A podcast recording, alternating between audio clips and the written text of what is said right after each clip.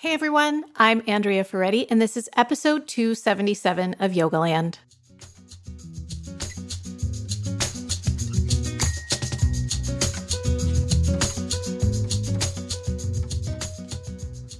Today, my guest is Naomi Annand. Naomi is a vinyasa flow teacher and owner of a studio called Yoga on the Lane in London. Today, we talked about Naomi's new book, Yoga for Motherhood.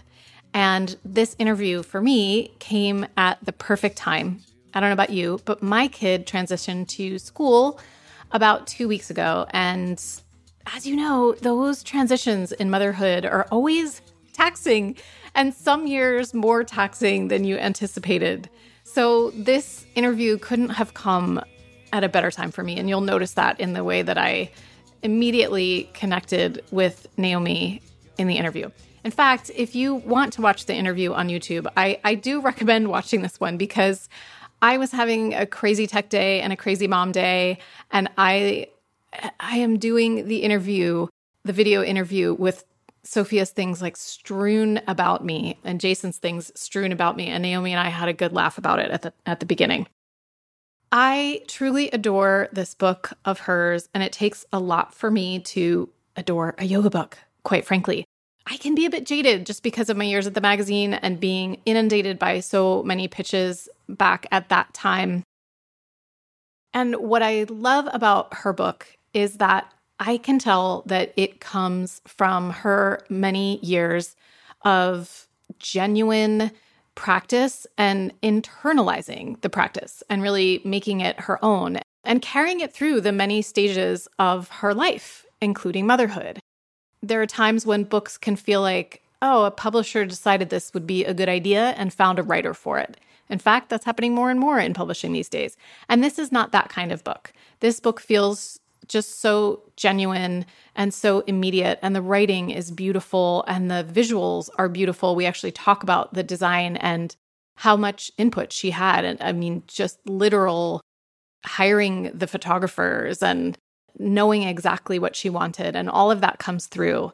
And it also just is useful. It's useful and practical. And, you know, there are a few things in my 10 years of being a mother, there are just a few things that genuinely help me. One is my husband and having a good ability to process things with him. Two is my meditation practice. And three is solidarity with other moms. It's that is probably the most helpful. And so this book feels like a beautiful representation and touch point of that. She has essays in it that represent so many different voices and just all of the practices are very useful. Not only that, she's a really warm, wise person and I just know that you will enjoy her so much. So enjoy the interview with Naomi. And the next time you go to London, definitely check out her studio, Yoga on the Lane. I can't wait to do so myself. Well, let's just jump in. I mean, unless you have any. Okay. Okay. No, let's go for it. Let's, let's just go for it. Maybe I'll yeah. just keep all of this in. Who knows? It's so it's so great to have you here, Naomi. I'm so happy to meet you. I'm so happy to meet you. Honestly, like thrilled that you. Oh. I'm I've been invited. So thank you. It's a yes. You know, Adam is just Adam Hoke, who is the mutual friend who introduced us. He is just one of my, I've met him like three times, and yet he's one of my favorite people. He's just he's like you. I mean, I I feel like I know you from reading your book already, and he has that same um that same quality of just being what I like to refer to as like an immediate person. You just feel like you you just get them right away and they share themselves with you so immediately and it's just a really nice thing. So I'm really happy he connected us. Yeah, I've I've really I've spent my 10,000 hours with Adam. Oh, really? Um, we co-teach on trainings together and he's part of the studio my studio and I, yeah and also I just love him and like want to hang out with him. Um, I really enjoyed the conversation that you had with him actually on Yogaland years ago now. But it was so sweet the sparks that were firing between like his interest in theatre and your like, oh my gosh. I know, I know. It's really sweet. That kind it of never goes away. That theater geek, that young theater geek never goes away. And I think I feel like we talked about Richard Simmons too, didn't we? Maybe I don't know. Anyway, we, yes, we have some kind of like inner cosmic connection. And his humor, he's just, I just love people who have a good sense of humor. So, yeah. yeah. It's essential, isn't it? Yes. Um, you're going to spend this much time doing, talking about 10,000 hours. If you're just going to do that many downward dogs, I mean, it's true, right? have a sense of humor. Like, like it's so, it's so true and call it a profession. I mean, oh my gosh, I feel like I know you already. It's so great. My, you know, it was so sweet. My daughter actually, there's um, you know, a, a moment when they go to school where they get to invite their parent in to talk about what they do. And it was this really cute moment. And Amelia was a bit like, you know, there's a lot of, uh, we live in Hackney. It's quite, it's, it's a great neighborhood, but like a lot of her friends have she was like, there's a lot of mummies and daddies that work in telly. And that was like, we, we know, like, that was great. It was exciting, photographers. But I really want you to come and talk about what you do. So I went in and I said, rather, I'd rather share what I do, though. Would, don't you think, Amelia? And she was like, okay, let's do it. And I, um, I taught her reception class yoga, mm. but she was really cross with me because I was sort of playful and try. I was kind of trying to dumb it down a little bit. I was kind mm-hmm. of being a bit sort of yeah, just teaching to who was in the room. They were like four and five year olds. I mean, but I forget that my daughter has this really strong idea of what yoga is, and she just like shut she shut it down basically, and had everyone with their legs at the wall. It was so funny. She was like, "You're just you're not taking this seriously, mummy." we can handle it, mom. Yeah, like we, we understand. Totally. Let's do some deep breathing and yeah. slow down a bit. That's it. That's it. Right. Oh my gosh, that's so sweet. How old is so? I really want to talk about your book because um, I am I just love your book so much. Your newest book. You have a few books, but I'm going to hold it up since we're doing a little video. Yoga for Motherhood. It's so lovely. Before we get to that, tell me. So tell me how many kids you have and how old they are. I've got two children. Okay. one, the little one, he's five, and Amelia's now eight. Okay. So I think I'm just behind you. Your daughter's nine she, or 10? She just turned 10. She just turned 10. She's a really interesting 10 because she's very t- she's almost as tall as me, which is not saying much. I'm only five one, but still she's almost as tall as me. So she looks very mature and I she did kind of start school early, so she's already in 5th grade here in the US. But, you know, like all kids, I mean, she's just that's such a cha- it's a challenging age because they're really on the cusp of teenhood and it's they're kind of a bit in between. But you're sort of like so you're sort of in a nice poised place where they're in school and they're out of the toddler toddler zone. What do they they actually in psychology call the, that period the latency period i think. Yes i've yeah. heard that too. Although yeah. my my son is he's five but he's a big two year old uh-huh, uh-huh, he looks uh-huh. like a big two-year-old. He's an actual. He's squidgy and very, oh. yeah, and very cuddly and very like attached. He's a. I mean, he's a big two-year-old. Yeah, it's really hard that he's at school. I think also because through, of course, he began like the pandemic. He was too. Oh, yeah. I really think that that's had something. I mean, it's, it's it's fine. Like developmentally, he's you know he's on track and everything, but he just that was a weird two years. Oh yeah. Oh, yeah, for all kids. Yeah, and to come out going to school, to go into that whole thing too, and to leave entering school, that's a massive leap, isn't it? Yeah. Yep. Yeah. It is so interesting to talk to people who of all with kids of all ages about how it affected all the different ages. Nobody escaped unscathed, man. I mean, just um so grateful that we are for now anyway back. Yeah. and glad he's in school. But I know what you mean. Like temperamentally, maybe he, like, I know what you're saying. You know, everybody just, they come into the world with their different temperaments. And it sounds like he's, like you said, he's got, he's got the squidgy cuddly yeah. temperament. Yeah. Yeah. And and my daughter was very like uh, you know, quick to react, very flighty, very hyper hypersensitive, mm-hmm, mm-hmm. Um, all of that stuff. I can really relate to some of the conversations you've had with mm. various people on here. And yeah, and yeah, my do- my son is like of the earth. Oh like, yeah. Grounded. So it's, it has been really good for her actually to have him because he's so he sort of roots us all. He roots the whole family, actually. He's really calmed us all down. That's so nice. I think we, we just didn't know what had hit us first time round. It was such a whirlwind and a big shock. I mean, it's a big shock, isn't mm-hmm. it? Mm-hmm. Mm-hmm. Mm. Yeah. I wonder if some some of the sort of, you know, with the discipline and the practice, the sort of hyper control of yoga meditation practice and then and you know how quiet it is and contemplative and then for that to just explode was I think I wonder if it's even more of a shock. Yeah. Yeah. That's a good I you know I really hadn't thought of that. I always thought of it for myself in terms of it took so long for me to become a mother that I thought maybe the shock was having lived, you know, 20 years of adulthood on my own terms. But you're right. I mean, it's also that yeah, so much of it is being quiet in yoga and uh, being with yourself and then kind of having all of the like you said all of really all of the control ripped away from you at least for a time at least for a time yeah definitely and and and i think that one of the things that yoga teachers do and they're quite magical in the way that they do this is that they are able to I, struggle with this word because it sounds it sounds like a, a negative, but like manipulate a space and an atmosphere. You know, like a yoga teacher can come into a really like dark cloud of a room and see it and shift it with mm. Practices. And it is, yeah, to me, it is, it really is magical. Mm-hmm. Um, and I love the creativity of that, being able to walk into any space and not be afraid to be mm. able to kind of move with it and be with it. But when you have a little tiny person, that's just, that's not that's not the case. They they don't play that game. No, they really don't. They do not play that game. but it's sort of like then I was like, oh, okay, this is yoga then.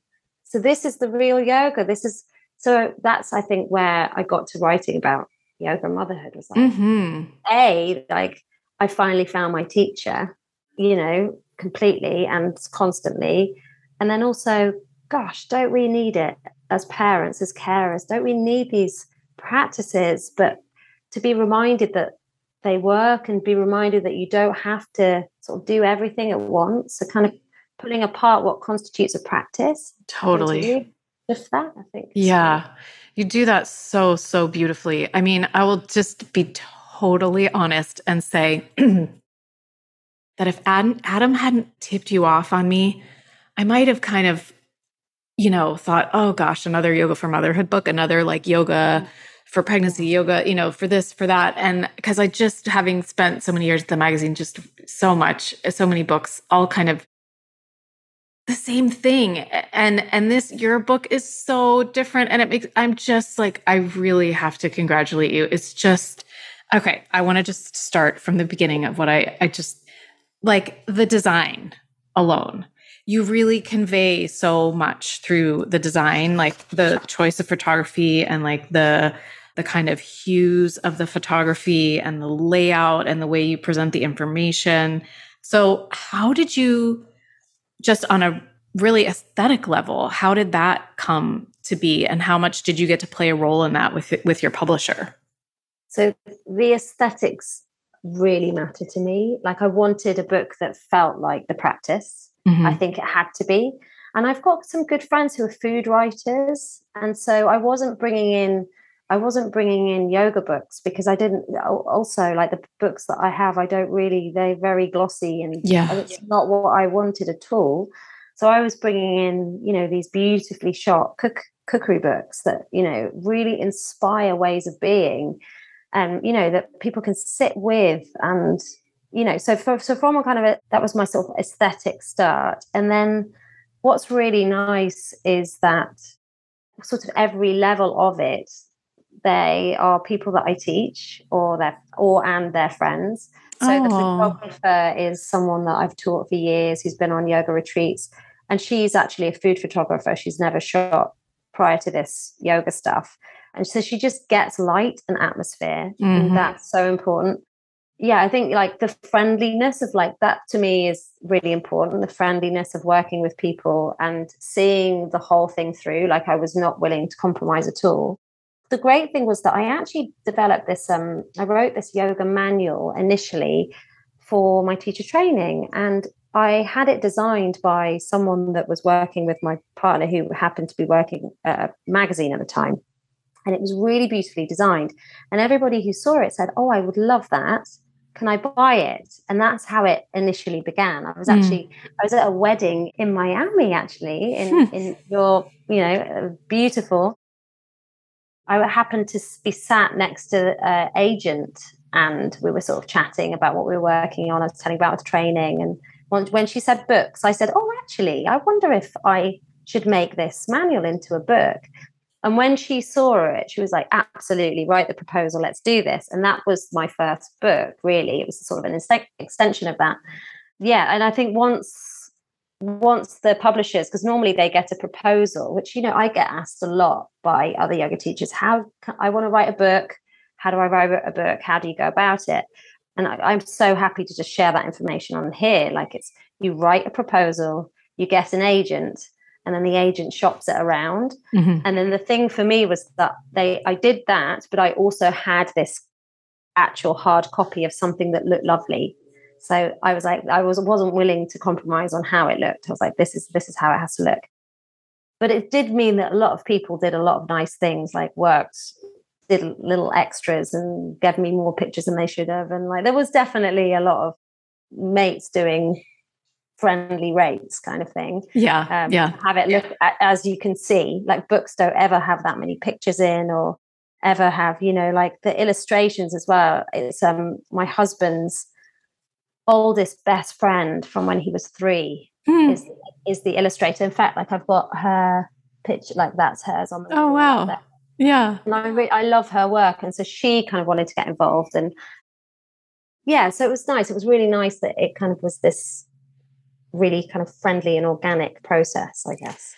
Yeah, I think you captured it well by saying it, it's very atmospheric, and I think it also just the book feels for lack of a better word, it feels very cozy. A lot of what you talk about is this concept of giving ourselves this opportunity to rest and some of the micro practices where you talk about like getting yourself into a cocoon and that just feeling of like, this is beautiful and real at the same time that really comes through in in just the design so that's a lovely yeah. aspect of it. Yeah. And I think just no one wears, no one's got any makeup on and no mm-hmm. one's like hairsprayed their hair or there's just, it's just, it's just as it comes and it, and it, there's a lot of beauty in that, I think, you know, mm-hmm. in just kind of embracing it all. I really like to think that it's like the book that I would have really liked, especially in those early days. I mean, it is for mothers of all ages and experience, like up to when you know they your kids leave home. But you know, I, I could have done with rather than like another sort of blanket, I could have really done with like some reassuring words and like tools of actually how to cope. Mm-hmm. Because mm-hmm. It was all, it was a bit, I think sometimes you have, if you have a practice, whether that's running or whether that's yoga or Pilates or whatever it is, something you're really dedicated to, it can be quite all or nothing. And then the thought of not being able to do that sacred hour is like, well, I'm not doing it properly, oh, therefore it's gone. Totally. And it took me just, a long time to uh, understand that that was not helping me, that way of thinking, and to shift my practice. But you've done loads of really hardcore practice over the years as well, and you know, mm. really strong practice. And it's not to say that that's wrong because it's not as wonderful. I still love that stuff.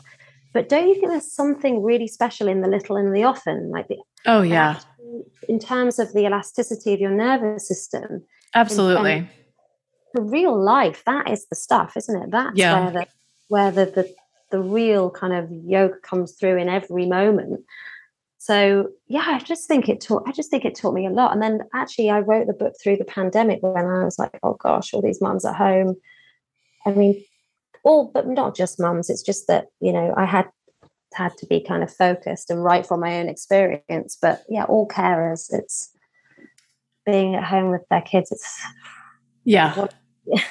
Yeah I, I think um yeah you know you mentioned kind of weaving in the moments of of practice and that's another thing that I think that really, really stood out to me in the book. I mean, so just to give people a bit of like an overview of the shape, you know, you've got sequences, you've got little kind of anatomy deep dives, you've got these essays, which I want to talk about in a moment, and then these micro practices for mothers. And first of all, I just, I love the way that you've written it because it's, I feel, I just at this point in my life get so weary of like, to do Viparita Karani, go get a bolster, two blankets, and blah, blah, blah. You know, you just kind of, all of the instruction in the sequences and the way that you approach the sequence was, is just very conversational and very natural and makes sense. Whether, like you said, whether you're sort of just starting out or whether you're more advanced, it's like we can all understand what's happening here. Um, and it just kind of sets the tone.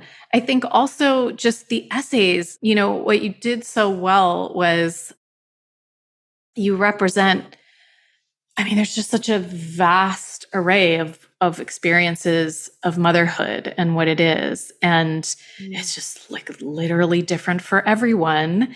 And yet we want there is some shared experience. And so I feel like when by including all of these different essays by these different people, you really represent that so well. Like there was one woman who talks about oh, that sweet essay about getting divorced and how her child rearranged all the furniture in the home before they told the child about the divorce and it was driving the mother crazy because it just felt like nobody would in their right mind would set up their house this way but she wanted to give her daughter some control because she knew she was about to dump this huge news on her. And then once she finally told the daughter remember the daughter said something like i knew daddy was was going to be leaving soon. I just didn't know when and he took the coffee table that the girl rearranged. Anyway, you just the the, uh, the essays are just brilliant. So how did they these kind of make me weep as they do? Yeah. The stories of these.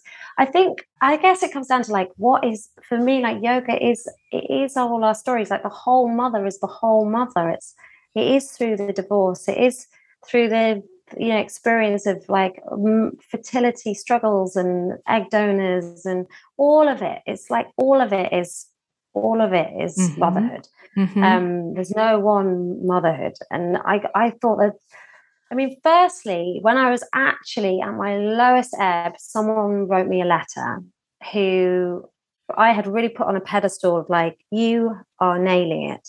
You don't seem to just be phased ever, but always calm and in control, and your children are able to freely express themselves. I just looked at this friend like, wow, okay, and she wrote me this letter and just sharing some of her kind of hardship, you know, some of the challenges, something in me relaxed. And I was like, it wasn't I wanted her to be having a hard time. Of course I didn't. I love this person.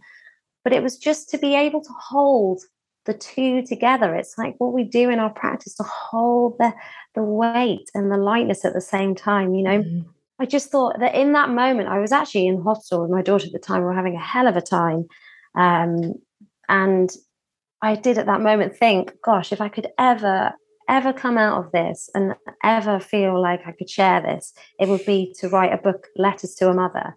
Mm. And so mm. initially I'd thought I could just write a book of letters or like do, you know, a podcast of letters to a mother and just talk to mothers about all their different experiences. And at the end, we all just feel like seen and heard and whole together, mm-hmm. sort of collectively in that sort of beautiful yoga way and so yeah i think that, it was really important to have a range. And i guess the only thing i am someone that feels that that's really really important to have all these experiences heard. And some of the experiences you might not always hear that don't get the spotlight but there were way there were a lot, a lot more than got published.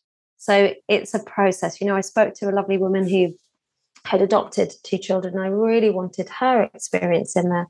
But in the end, you know, some stories you can you can kind of um, contain them within 800 1000 words mm. and they work mm-hmm. and they do something, they move you enough, but they're in the context of the book.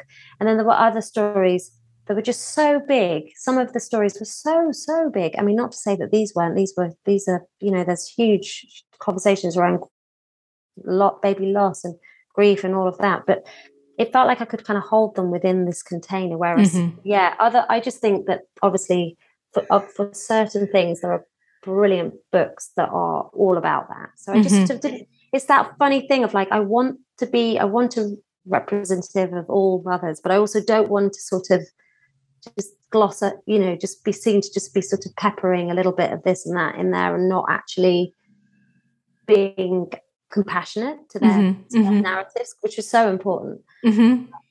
I learned so much from other people's stories. I, I mean, and I think that's like a real the gift of well, another gift of this practice is like how we all come and we've all got these other things going on in our lives, and doing doing a practice and being part of a community, even if it is that it's just lots of people have the same book, or that lots of mm-hmm. people have the same teacher online, or it does it does do so i do think there is this kind of glue between us i feel mm-hmm. it mm-hmm. Mm-hmm. Yeah. i love that your friend going back to your friend who wrote you that letter i mean it sounds like she kind of helped you remember and you're kind of even reminding me of this because i feel like i'm not nailing it all the time but you know that basically i feel like the one camaraderie we have with each other as mothers, despite what our experience may be, despite what our background, despite what our child is like, all these things. It's like we're all simultaneously nailing it and failing at it at the same time. we're all just have, you know, and whatever quote failing means, like it's just really hard. We don't, we're all sort of doing our best in the moment with the, like the inner resources, the outer resources, and the and the knowledge that we have and and that by its very nature is going to be imperfect totally and i think winnicott was really onto something with this good enough yes. good enough in mothering was what he was talking about and somehow that got really lost didn't it? But that yeah. message i mean it is i think it is coming do you know what it is? I think it is coming back in the intellectual way. Like these conversations are not unusual anyway anymore sorry but i don't necessarily believe that it's felt in an embodied way. Yeah. And it's oh totally. and it's right? Because it's like yeah we know like we can talk about how it's okay to you know feel that the, you're you're kind of you're unable to can support this moment or you're just you've had enough. And you know we've all we're all really supportive of each other kind of talking about that. But okay how do you feel that in your body? How do you kind of like check in with yourself physically? Mm-hmm.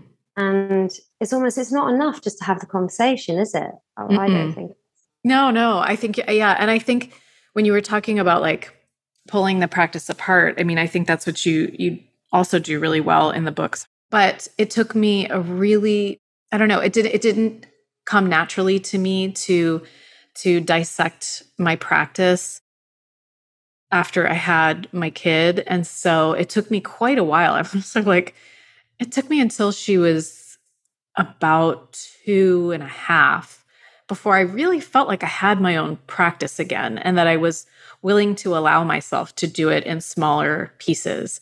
And now that I've finally become more adept at that and like weaving this in when I can and weaving that in when I can, I do feel like I sort of live the practice of yoga more than I did before when I was going to the studio five days a week, which is kind of funny, isn't it? It's totally funny. And I, com- I couldn't agree more.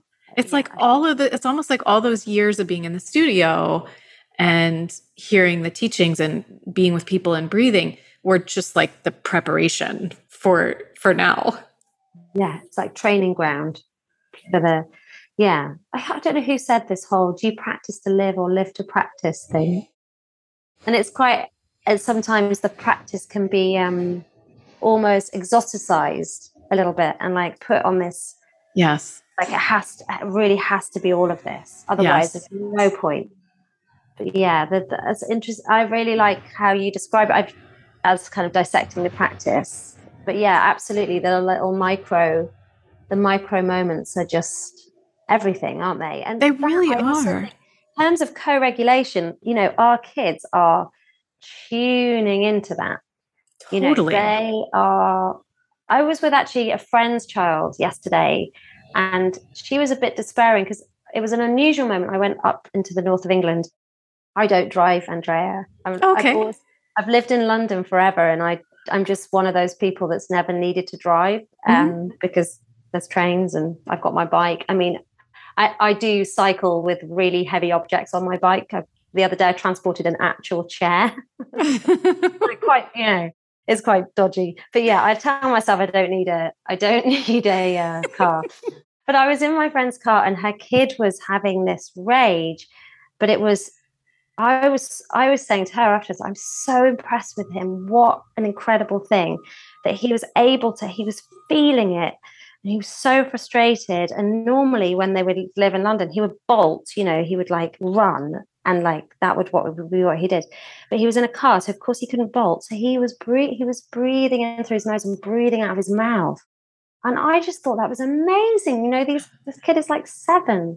that is huge. This is huge, and she's taught him that. You know, it's like this is really good stuff because Totally. we weren't taught that. I wasn't taught that. I only, I didn't. I'd been teaching for six years before I learned how to breathe properly. And I mm. remember somebody put their hand on my tummy and I and told me to breathe into my tummy. And I really, I, I almost had a kind of quite emotional awakening of, oh, Mhm. I've just been holding so tightly Mm. on for so many years. And even though I'd kind of, I was a professional ballet dancer before as a yoga teacher. And so I was in the Royal Ballet for, I went, I left home when I was 12 and I was, went through the school and then Oh wow. Yeah, it was really, really intense. And I was in the company when I was 17, retired by 21. Wow. But I thought my kind of trans, you know, that transition from ballet to yoga, I thought that I was being really, I was, you know, in my body and Doing was- it right, kind of. Well, I was doing it, you know, Yeah. Yeah. right. And and then this just massage therapist put her hand on my tummy. I was like, oh wow, I really I don't have the basics. You know, this is crazy. Not even breathing correctly. So yeah, I mean, Did you cry? Did it? Did it? Was it? did. You have an emotional release? Yeah. cry. Yeah. found really a, a massive cry. Mhm. Um, and then I kind of re everything kind of started to reset a bit from there. But actually, you know, I think growing up, go having all that like hyper intense training, it taught me so much, but it also put my system under a huge lot of pressure. So I have I have a lot of health stuff. You know, I've got type one diabetes, and you know, it's a lot. It's a lot of managing. Yeah, it's a bit like a full time job, to be honest. But it's Mm. but it's another thing that yoga again like does help me to embrace all of that and Mhm. Mhm. constant chaos and this idea of balance like nothing is balanced I, I look Mhm. at my blood sugars and they're all over the place and i'm like it's okay it's one marker of what's of what the experience is nothing Yeah. is nothing is straight line Yeah, coming back to those those micro moments, like I, I will say, you know, I think before I kind of had to experience my practice in micro moments, I I would actually get like books at Yoga Journal that were like, you know, five minute meditations and five minutes a day, and I would sort of like roll my eyes. And now your my the micro practices are my favorite part of the book, and you know those in the essays because and you did a great job with them. I mean they're uh-huh. real. These are real things you know? Th- there's one where you talk that's like for losing focus and you talk about looking at something close by. Don't need to stare. You don't need to strain. You're just looking. And i think you capture really well like this idea in that one practice of coming back to presence just by looking at what's happening around you and being curious. Oh yeah. Oh my gosh. Like so much is happening when you're mothering and parenting and and humaning. And it's like to just take a moment to notice what is happening in a tender way can be so valuable. And so all of those are those are just you should make a you should make a whole podcast series of those because they're so Oh, lovely and helpful. So kind i mean i've sort of I, I do i do think there is something really beautiful about the simple practices Mhm. and i think i think that so many yoga teachers have got lost in trying to make a living as well and it's got so complicated and, Mm. and choreographically as well it's just so complex And I just, I know from, from my nervous system as well, just repetition and like small things often is, it just makes me feel better about yeah. everything. And, and yeah, you know, the gaze, the gaze thing is good because often I think when, if your mind is jumping around in so many different places, I think you know you have two minutes to do some breath practice, but your phone is just there and it's everything is so distracting.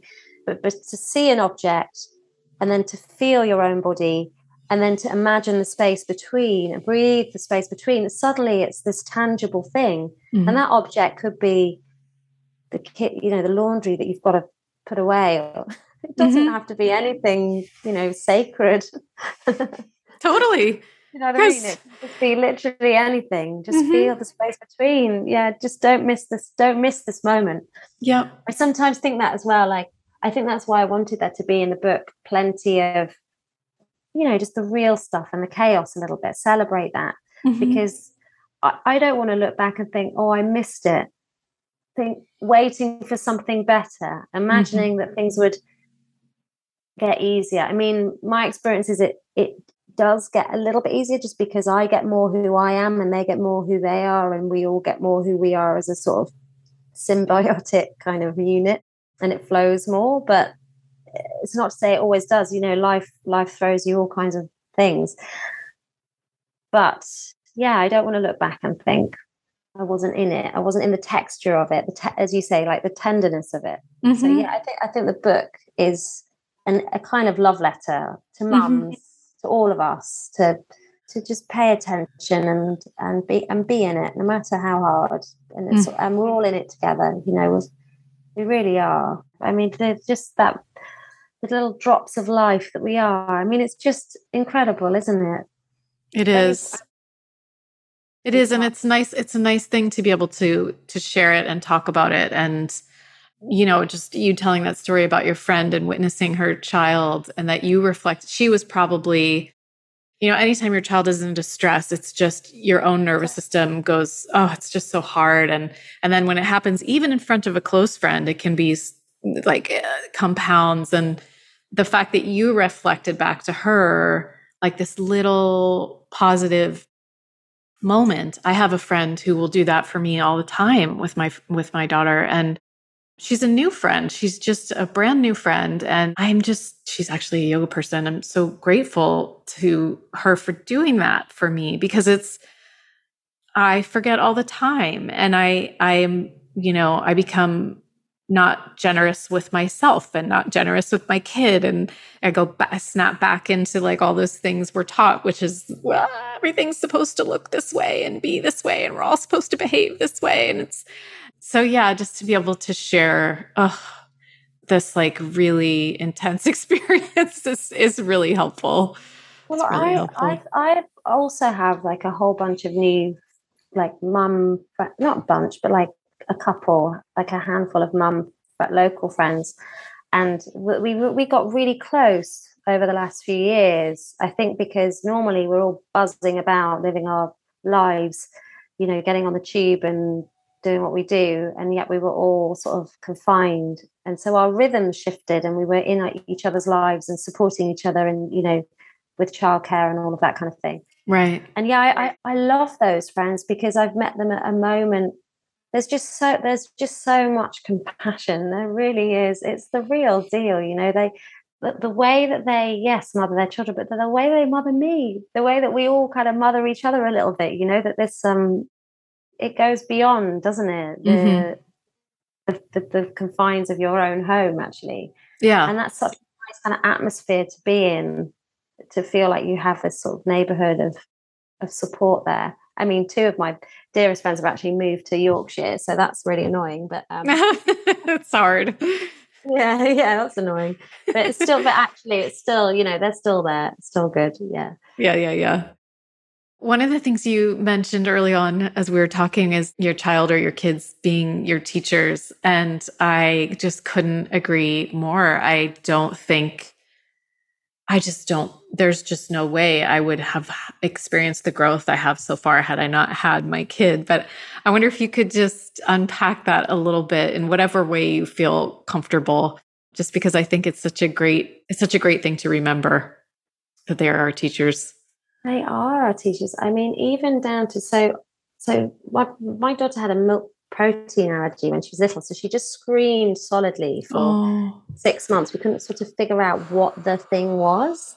Um, and and I mean, I was, I mean, I was being referred to sort of the mental health unit because everyone was like, "Wow, you are sleep deprived and crazy." Because I was trying to work out what was wrong with her, and I was like, actually, I just really can't bear this the suffering. Like it was too much. She was sweating you know oh arching. But because she was putting on weight the sort of medical professionals weren't concerned.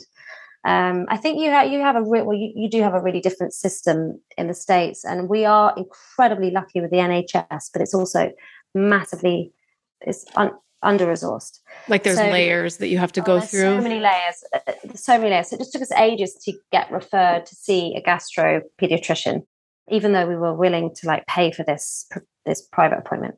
And then we were there 10 minutes and he said, Yeah, your daughter, you know, she has a milk pro, you know, just he just looked at her, observed us. And I wept because some I'd finally been heard. You know, I'd been told I was, you know, needing support mentally. But of course I was. But actually all I really needed was her to be okay. And right. then oh. Mm-hmm. so there was this first moment of, yeah, I guess a little bit like in that process, I was losing myself. I was so absorbed in her experience. There was huge, kind of um, quite complicated kind of codependence. I was really, I was there. I was the person, but it was just I. I, I needed to be there. I could. I would not leave her crying with anyone else, mm-hmm. even though I could have really done with a break. It was just I had to absolutely fix it. But but once I was sort of coming through it, the, my partner, he's just wonderful. He's so supportive, and he knew that I needed to get back teaching, teaching, even though I was an absolute ghost of myself. And so I did, and I just taught one class a week for for one hour, and in that hour, it just everything started to get a little bit better because of the she was ready. She needed to be let go of. She needed some space from me as well. I needed space from her. And a little bit like that was a really big lesson in non attachment you know just and so i i get that all the time with my daughter in particular is that she's always ready to do things way before i am ready like oh, wow. sleepovers i was just not ready for sleepovers like really we're doing sleepovers but she was ready and it's like this moment of like i have to trust her and this moment and this experience and let go because it is that time even though i'm not ready mm-hmm and I think so. And that's just like one of many, many examples. Um, yeah. Yeah. Yeah. That's amazing. Yeah. I mean, yeah, that's a huge one. And I think that's, you know, it is an important, it's like the non attachment aspect of the practice. And I have friends, well, my nephew went off to college just last week. And one of my best friends here, son, is going off to college in a couple weeks. And I am sometimes I just wish I could shut off my empath switch because I am already like devastated for yeah. them about that shift, right? But ultimately, the shift is always, the hope is always that they will be able to, you know, do things without us. So that is a big one. That is a really, a really big one. And like some of the really practical ways of I just think, yeah, that empath switch is really intense, and I re- I really hear you with that. And I I I had this wonderful teacher, Bo Forbes, years ago, and I assisted her when she would come to the to the UK. And I and one of the things, her book really came at a time, Yoga for Emotional Balance, where I think therapy is amazing. I'm a huge proponent of therapy, and I love you know being able to support my students to you know i like to refer on you know when things get too much you know beyond the remit of what i do and i loved how she was creating almost like we're bringing yoga into this therapeutic space by when we say yoga like really restorative practice like just wrapping yourself in a blanket and or like interoceptively tuning in you're putting your hands on your body going through those lovely phrases that Kristin Neff uses as well, mm. you know, that this is a moment of suffering and, you know, just it, knowing that it will pass. but I don't think I would have necessarily come to those things with such a spotlight if it wasn't for my for my experience of parenthood. I just mm-hmm. think I and, and I think that again that they they have pulled focus on what yoga is for me. So they have taught me so much. I really could have just got lost in Pincha Mayurasana for a yep. really long time, yep. you know, like mm. thinking that perfecting that forearm balance was really, really it. Because it's quite intoxicating when mm. you're in that and it's that lovely um, you know, endorphin release that you get when you're doing those practices. But actually going, yeah, going through some really hard stuff, you have to go into those deep layers of yourself, don't you? Mm-hmm. Just, yeah, it's true. I think intoxicating is the right word. I was starting to get into more like for me, you know, the more advanced arm balances before I got pregnant and like, you know, dragonfly and getting your body into those very, very deep shapes and then kind of, yeah, like you said, like accomplishing having that endorphin rush. It is addictive. And I mean, you know, and there it serves so so many wonderful purposes so there's nothing it's i am not downplaying that at all but i i know what you mean by like i could have gotten lost in that that vortex forever yeah. yeah. and it's it's just nice to be to still be able to do those things as well but in a very like non-hierarchical way that knowing that yeah that's great but so is Viparita Karani putting your legs at the wall that it's hot you know yes if you want to do your handstand practice but in the same class making sure that the people that are in my class certainly and who read my book i hope feel that that really doing something that isn't that kind of big in we'll use that word again intoxicating shape you know mm-hmm. the appeal of that it's mm-hmm. so compelling isn't it you see that big shiny gold thing and you're like that's surely it and actually the person lying down with that bolster under them is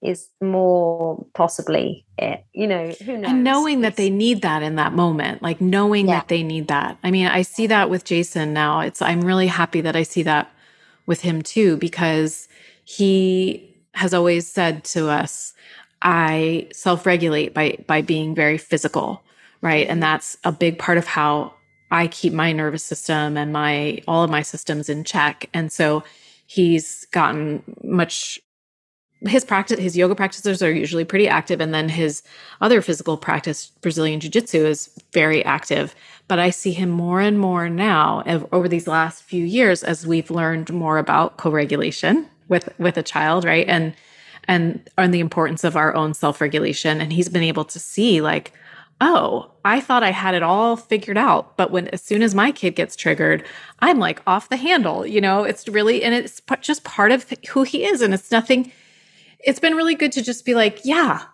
it, this is part of what we have been conditioned to be, or it's how we're wired, or it's our brain. And and we can, we still have these practices to help us learn to self-regulate. And so I do see him doing more inward and more supportive practices at home. And I'm just so happy that he has it too, you know? Oh, it's so good. And uh, yeah, I mean, I, I can really relate to, to to that journey as well that you go on. You know, when I shifting from being a professional ballet dancer, then I needed the kind of rigor of a of a strong practice. It's absolutely ha- all I've kn- known was mm-hmm. ah and push, push, you know, push, mm-hmm. push, push, push, and you know, had these really intense teachers, and you know, I was a long way from home from a young age. You know, I was there to like really achieve this one goal. You know, it's really yeah. very, very intense. And so I needed anything after that would have felt soft. But you know, the practices that I cho- chose were the the hot practices, the ashtanga, ashtanga and mm-hmm. power mm-hmm. yoga, and all of that really heated, fiery stuff. And it was absolutely also what my nervous system possibly needed. Mm-hmm. You know, you don't want to go from A to Z. You want to kind of got to kind of gently. You've got to be on your own journey, haven't you? But what what I, what I love about that as um as a life experience is now when anyone comes into my room I'm just not phased because I've been I've been there. I've been I've had that need to do that thing, and I'm really happy to support that person in that. Yeah, big shape for them if it means so much. Like let's do that. But then at the same time, making sure that the person, you know, lying down feels that they are equal to you know there's it's there's room for everyone yeah absolutely it's like you've been through all the phases so you recognize what that we all need different things at different times yeah so tell me naomi where how, what is your teaching schedule these days where are you teaching yeah so I've, i have a studio a small studio in east london um, it's called yoga on the lane it's been there for 11 years and i teach through yoga on the lane i do morning classes 8 a.m. on a Tuesday and a Thursday. And then I do uh, 8 p.m. on a Sunday, and that's all via Zoom. And then I also do in person on a Wednesday and a Friday morning, like 9.30. Probably not very useful for your audience, that the in studio, but the Zoom, they could always come and We're all over the world here at Yogaland. My number two, I think my number two country, I think my number two region is the UK. Yeah. Yeah. Mm-hmm. I'm not surprised. Yeah. Yeah. I'm not surprised. I, t- I was telling you in an email, Jason and I feel such an affinity for to all of our UK people. It's such an interesting thing because we're not. I mean, I don't know. We're very like Midwestern culturally for for the United States, but I don't know. We just connect well with with the humor and I don't know the in- intellectual approach and things like that. So well, we you you always have a space to stay. We've we've got we've got a home in London and you'd be so welcome. Oh, you know, thank anytime. you. Yeah, yeah. next time I come, I'm definitely, I would definitely love to come take class with you. Oh, I'd love that too. Yeah. I'd love that too. And who knows what it will look like? I mean, running a studio is a, as I'm sure you know, is very, very precarious moment. Yes. Yeah. So I'm kind of who know who knows, but yeah, if it's sometime soon. Yeah. I ho- I'm hoping maybe next summer that will co- oh. come back and bring Sophia. There's a lot of horsey things in the UK. So there's like a forest um, out there with wild ponies, the new forest ponies that we've heard about. She's dying to meet and it's my favorite place. Really? Yes. Oh, oh my gosh. Brockenhurst. And it's utterly the wild ponies are my like honestly, they're mind blowing. And you just get a train, it's an hour from London and there's like a good there's like various little you can airbnb or stay in a really nice hotel. There's a good food scene there so you can have a lovely meal.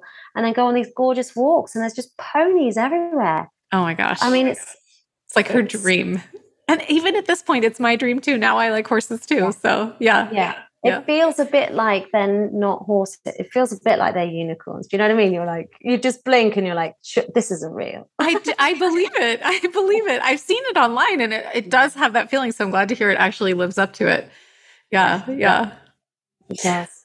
Well, thank you so much. Where can people find the book? Which I'm going to hold up again because it's so gorgeous. Like through all the normal, regular online places. And if you were to have a complex relationship with the online spaces. Just you know you can feel good by leaving me a, re- a review because that is a really good thing to do right? You know leaving a review for an author is absolutely. more visible. But yeah so like i think anywhere online my first book was being sold also through like Anthropologie which was quite oh, sweet neat. yeah it was really sweet that it was that was happening there but yeah, I think just through all good bookstores, Andrea. Great. awesome. Well, thank you so much, Naomi. It was so, so great to connect with you. And thank you for sharing yourself with the world with this book. I love it. Thank you so much for having me. Honestly, it's such it's such a treat to be here. I really appreciate it. Bye. Thanks.